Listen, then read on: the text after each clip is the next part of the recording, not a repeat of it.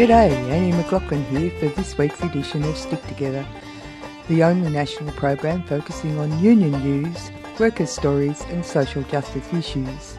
This program is produced in Melbourne for 3CR and the Community Radio Network with the support of the Community Radio Foundation on the stolen lands of the Kulin Nation, and we pay our respects to the elders past, present, and emerging. A couple of weeks ago, major companies put out a full page news advertisement promoting the removal of state lockdowns for the benefit of the economy. This places the question of health versus profit squarely on the agenda. We have also heard about large companies making hay out of JobKeeper, rewarding executives with bonuses and shareholders with dividends, while Centrelink is apparently searching out workers who they say receive payments they shouldn't have. The LNP governments federally and in New South Wales are pinning their rhetoric on their core value of individual responsibility, a very poor weapon against a pandemic for the majority of workers who do not receive shareholder payouts, who can't even demand customers wear a mask. Today, we hear some words from the belly of the beast, New South Wales, from workers intimately affected by the wildfire that is the Delta virus in Sydney.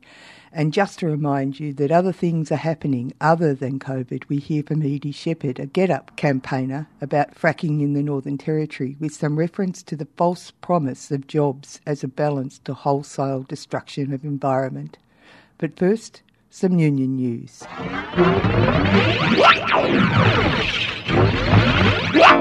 The Australian Meat Industry Employees Union, the AMIEU, reports that after months of uncertainty, Coles supermarkets have announced it will make all its in-store butchers and meat packers redundant from the 11th of October 2021. Coles have decided to use pre-packaged products in all stores.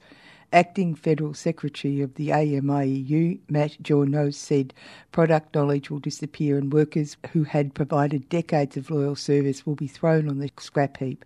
Nationally, more than 1,570 meat team members will be offered a redundancy or alternative work for far less than their current salaries. This is a move that might save money and put more profit in shareholders' pockets, but do very little for consistency of product quality and customer service that Coles promotes in its advertising, Mr. Journeaux said. Butchering is a trade, and in store Coles butchers have completed an apprenticeship and have extensive product knowledge. All that will be gone as Coles will now have its products processed at a third party facility and will be brought to the store gas flushed and cryovac, he said. A report by the Australian Institute Centre for Future Work uses ABS labour force data to show that 40,000 tertiary education jobs, one in five positions, has been lost in the 12 months to May 2021. This 40,000 figure is the size of a large regional Australian city. 35,000 of those jobs are at public university. Jim Stanford, Director of Australia's Institutes, the Centre for Future Work, called on the federal government to fund a $3.75 billion rescue package. The National Tertiary Education Union, NTEU President Alison Barnes said, We really need Vice Chancellors and university management to step up and ensure that their institutions are able to perform their core functions of teaching and research. And intrinsic to that is ensuring that you don't use this pandemic to further casualise your workforce. These job losses coincide with reports of universities relying on video presentations by fired or deceased staff as course material as they increasingly turn to online coursework. The United Workers Union reported that on Monday, the 30th of August, three workers at Scott's Refrigerated Logistics Erskine Park facility tested positive for COVID 19. Since then, a total of 11 workers have tested positive for the disease, with many more identified as close contacts by New South Wales Health and instructed to isolate for 14 days. Scott's Refrigerated Logistics is one of the largest cold store logistics companies in Australia, supplying all major supermarkets such as Woolworths, Coles, IGA, and Aldi. Some workers have already passed on the infection to their families, with household contacts, including children, testing positive to the virus. Workers walked off the job on Monday, the 6th of September, after raising concerns that Scott's was in breach of its COVID safe plan. One worker seen in physical contact with a confirmed case of COVID 19 was instructed by Scott's to continue working on site, loading food and groceries instead of isolating. Other breaches of the COVID safety plan include instructing workers from other areas to work on the dock, compromising the larger work site by exposing workers from different sections, and workers instructed to continue shifts despite being unwell. UWU members are refusing to return to work until Scott's takes its COVID response seriously. This is the third time in the past 18 months that UWU members have raised safety concerns about exposure to COVID 19 at work. Stick together. Yeah. Stick together. Yeah. Stick together. Stick together. Stick. Together. Stick together. Stick together. Stick together. You're listening to Stick Together on Community Radio. Language, or how a message is shaped, has been the big issue for politicians when it has come to COVID, with big companies and the Liberal National Party, as well as anti vaxxers, calling for the removal of lockdowns and restrictions. The story has become one of individual responsibility death because of underlying health issues, a roadmap to freedoms. Borrowed from the Iraq war rhetoric, and we all know how that ended up, and a pandemic of the unvaccinated. And to borrow from Paul Gregory, who was writing for Sydney Criminal Lawyers News, just so we're all clear, a virus is an infectious agent that only replicates itself within the cells of living organisms. A virus is too small to be seen under a microscope, and it can't be chased down, arrested, placed in the lockup at the Surry Hills Police Station, or denied bail by a New South Wales magistrate. So when New South Wales Police Commissioner Mick Fuller explained during a budget estimates hearing on the 1st of September that in relation to COVID 19, his force is treating the virus itself like a criminal. It seemed a little odd. Is it possible to say that the rhetoric is actually a modern version of the Emperor has no clothes? Even as the screws are being put on to get vaccinated, ACOSS is reporting that if you are low paid, you are lagging behind in the vaccination stakes. So the New South Wales government response is couched in concerned tones, but words are cheap. We hear from some of the workers on the ground. Let's hear first from a person who is working for a privately owned business contracted to run a COVID testing centre on a Sydney construction site. I started doing rapid antigen testing at a construction site, testing the workers. It was a really big site of about 1,600 to 2,000 workers. In starting my first week of work, it was total chaos. We had no biohazard waste bins. We were using black bin bags to dispose of everything from PPE to contaminated test samples. We were even asked to take home our face shields as there was just nowhere safely to store them. People had been using other people's face shields due to the lack of PPE supply that we did have. Protocols weren't being followed. There was an incident that I heard about from a colleague where a collector tested a worker and the test was positive. Instead of doing a PCR test, there was just another rapid antigen test that was done. And subsequently, it came up negative, and the worker was just free to leave. And, you know, due to the lack of staff ratios, surfaces weren't being cleaned between tests. There was just so many like ongoing issues. Um, I approached my team leader with like some of the concerns I had, and um, also because you know other colleagues were extremely hesitant about approaching management in fear of losing their jobs during the pandemic. Um, as all of us are, you know, casuals on eight-week contracts. When I did approach management, I was just shut down by them. You know, they told me that there was no training available, and basically, I just had to deal with it. I ended up speaking to my union on wanting to get some advice on how to go forward. And they told me that they would write a letter to management on my behalf with the information that I provided to them. And after all of this, the site was eventually shut for two weeks due to a positive case of a construction worker. And there was zero information given to myself or my colleagues. We weren't told if we were close or casual contacts of the positive case. We weren't told if we had to isolate.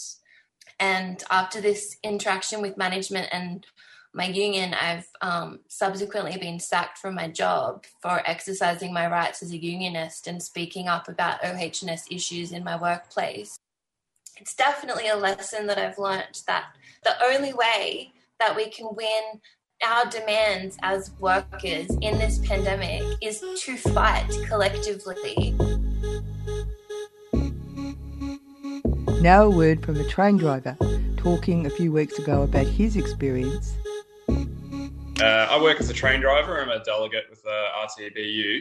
There's currently over 500 public transport workers who are isolating or in are either yeah quarantined or in self isolation because they're close or casual contacts with a positive case. Overwhelmingly, bus drivers who it's palpably obvious we're at extremely high risk of contracting the disease because they have to work in enclosed air spaces with people who may be positive. For sometimes, you know, people will be on a bus ride for an hour or longer.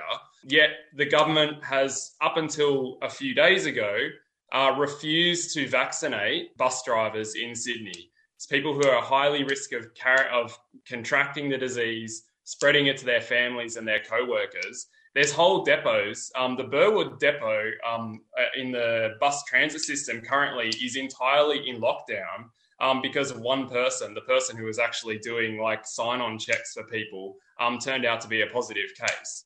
Now, even though they've um, announced that they're going to now, only like you know months and months into this uh, outbreak, um, prioritize vaccinating bus drivers um, train drivers and people working the railways are still exempt from that priority vaccination. And this is a group of workers who come from all over Sydney, mixed together in depots, um, in shared uh, meal rooms, and all these kind of things, where there's been very little done to actually increase the safety of the workplaces uh, in the eventuality that there will be um, people who are positive who come into work um, who are still have to go through the Hunger Games system of trying to get access to the vaccine. Yeah, people have been still forced to go to work in workplaces that are unessential and should have been shut down months ago. But workers who work in workplaces which are absolutely essential and have to function are not being given the protection that they need to make sure that they don't get sick or, you know, worse. Now a word from a nurse at a public hospital. So I'm a public hospital nurse in Sydney. I work at St Vincent's, and I just really want to agree with um, society generally being ill-equipped to deal with a pandemic. And you'd think if anywhere was um, built to deal with it, it would be a hospital, but they really aren't. I've worked in so many public hospitals um, in my nursing career, and you know we have pandemics every year. It, the influenza is like a global annual pandemic and it's something that happens every year. Every hospital is ill equipped for it. We don't have enough rooms to deal with even a flu pandemic that happens every year, let alone COVID.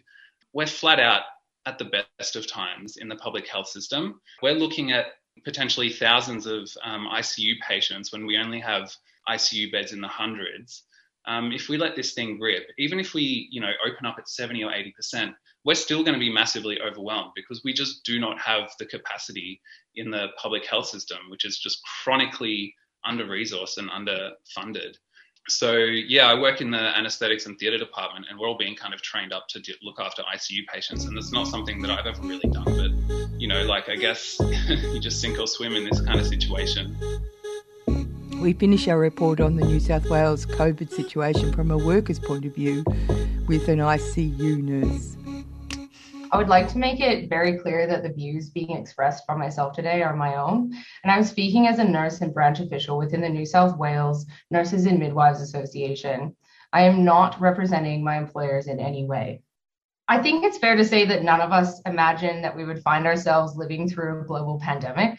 I certainly did not imagine it when I started my nursing career over a decade ago, um, but here we are. I'm here to talk about what it's like to be a nurse in New South Wales during the COVID 19 pandemic and what's making us so worried. For the last decade, the NSW NMA has been campaigning for ratios, a campaign that is fighting for more nurses and midwives to the number of patients in our care so that we can deliver the care and treatment our patients deserve.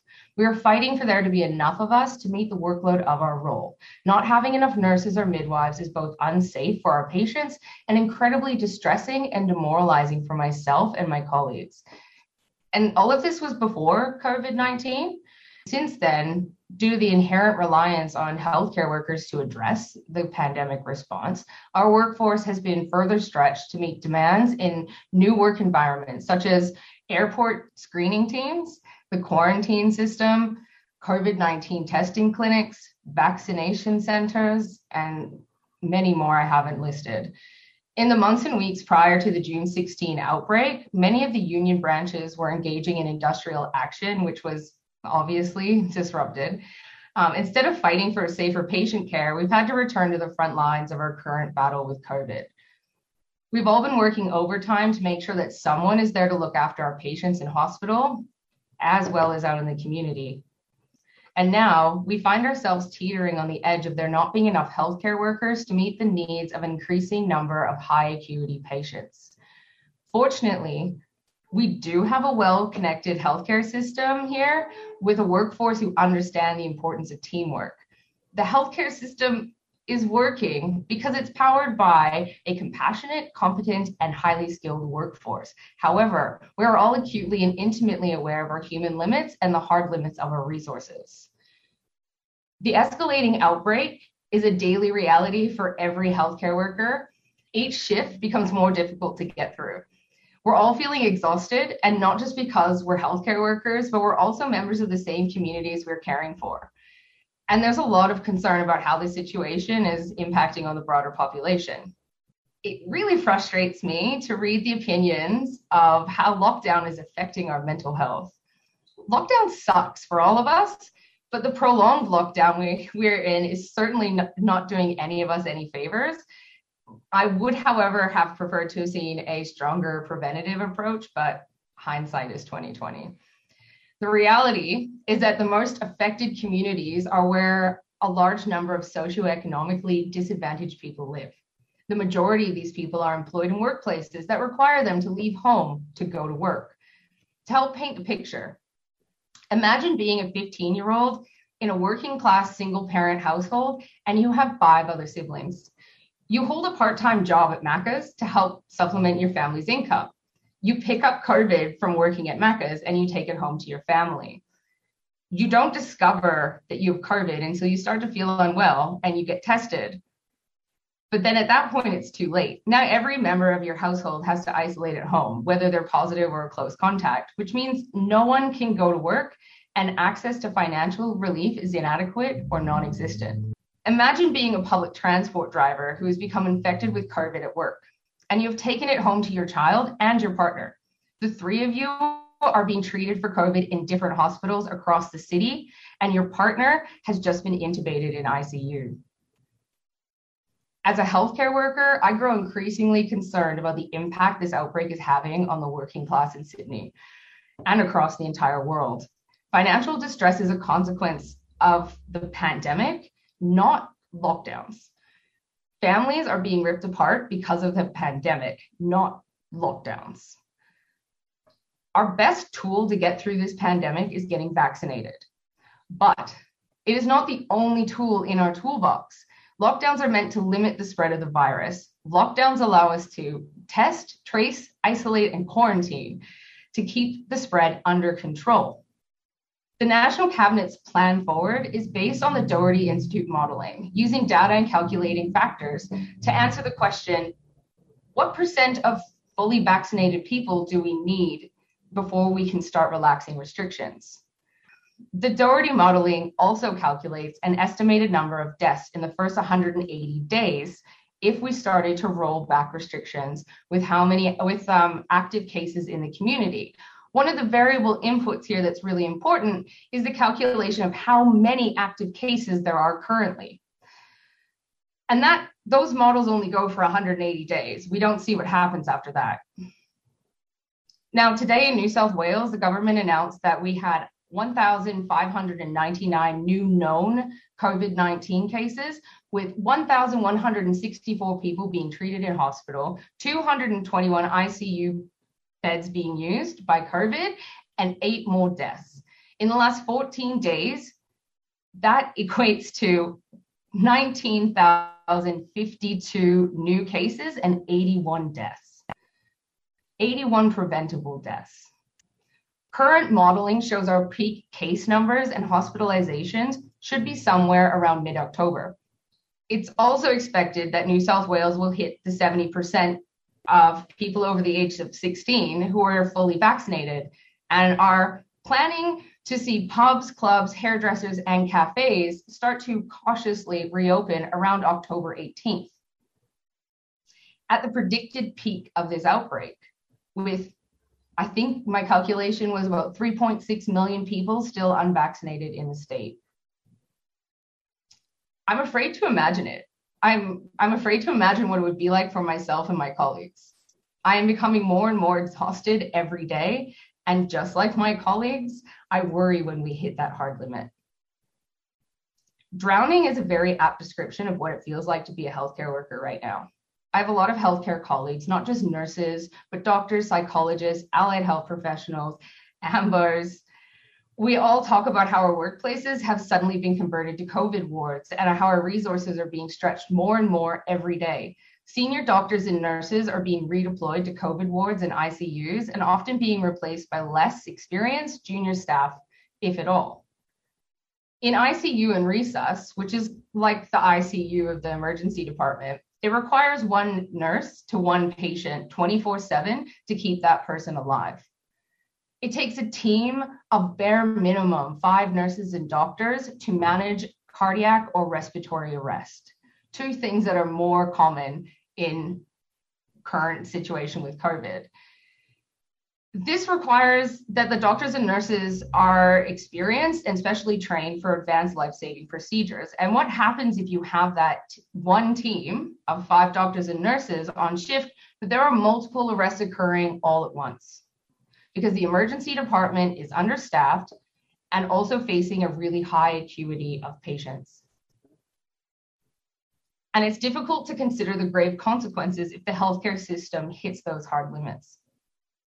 Imagine having a stroke and arriving at the hospital emergency department where you are kept in an ambulance or tent outside while doctors and nurses take blood samples, monitor your vital signs, and rush to deliver the required life saving treatments to you, while also needing to care for a dozen or so other patients with COVID who require time sensitive life saving care.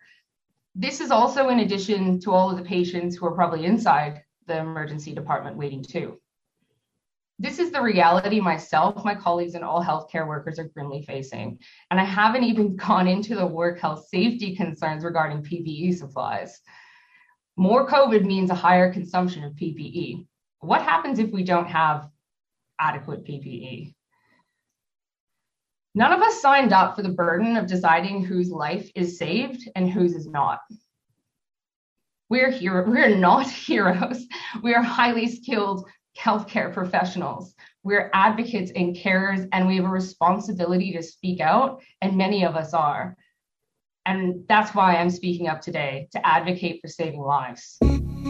You're on Stick Together, workers' stories, union news, and social justice issues. Before we leave you, a little look at the fracking situation in the Northern Territory, part of the federal government's gas led recovery, but at what cost? We hear from Edie Shepherd, a GetUp campaigner. The main campaigns that we put heaps of time and energy and effort into, in terms of like organizing capacity building, resource, and that sort of stuff, is fracking in the Northern Territory. So at the moment, oil and gas corporations have licenses over 70% of the Northern Territory, which is an unbelievable amount of, of country and an unbelievable amount of landmass. And for over 10 years, traditional owners right across the territory. So the Beetaloo Basin in particular is bigger than Sydney. And we have a particular co- corporation that has a license that is literally twice the size of Tasmania. Which, but for 10 years, traditional owners have been saying, no, we don't want this. You have no consent. There is no free, prior, and informed consent. And we have conservative governments from both major parties who are pretty wedded to gas as an idea. I don't campaign on the climate, I campaign on consent. And traditional owners across the NT have repeatedly and persistently for 10 years said no because they were not told of what the process would take. It's quite a violent process. They drill over two kilometers into the earth and pump it full of chemicals that have been known to cause cancer to basically explode the rock underground to suck out gas. And the the particularly scary thing about the Northern Territory is it's quite a dry place, right? It's pretty dry. Um, so 90% of the territory like relies on underground bore water and it's one big aquifer. And if they drill down and there's one spill, that's it for water across the territory. Without water, there is no survival. Like it's it's actually mind-boggling that this is something that anyone is persisting with in a process that has been banned in multiple places, including states here on this continent. There's currently an inquiry happening into hydraulic fracturing. The government decided, I don't know, instead of spending $50 million on housing or, I don't know, vaccinating people, that they'd give a $50 million handout to fracking corporations, which has led to this inquiry process. And one of the main things that has come out is that there aren't jobs in it. Like it's maximum a couple of hundred jobs. And when we look at the major frackers like Origin Energy, they have 7,000 staff members and under 100 of them are Aboriginal. So it's actually a it's a myth, right? It's a different playing field in the Northern Territory to say the Pilbara in Western Australia, where I was uh, a few weeks ago. I was up in the Pilbara, and this is what I mean when I say that I'm not a climate campaigner, I'm a consent campaigner. I was up there, we were talking about cultural heritage, and there is, there's heavy industry up there. And you have the conversation, and mostly because it's like, I'm curious, right? I, I, I live in Melbourne on the East Coast. I'm a bit of a like spoilt brat in that sense. And they're like, no, it's not, it's not that we're against mining because it gives us our jobs. It means that I can have my car, it keeps my lights on, that sort of stuff. I'm not going to demonize anyone for doing what they need to do to survive under capitalism. I will demonize fracking in the Northern Territory though, because there is no consent and there is no jobs in it. It just, it doesn't stack up. That's it from Stick Together this week. You can catch up with the show at 3cr.org.au or where you get your favourite podcasts contact us at sticktogether at 3cr.org.au. I'm Annie McLaughlin. Join the Stick Together team next week for more workers' news. And remember, wherever you are, whatever you do, there's a union for you. And stick together.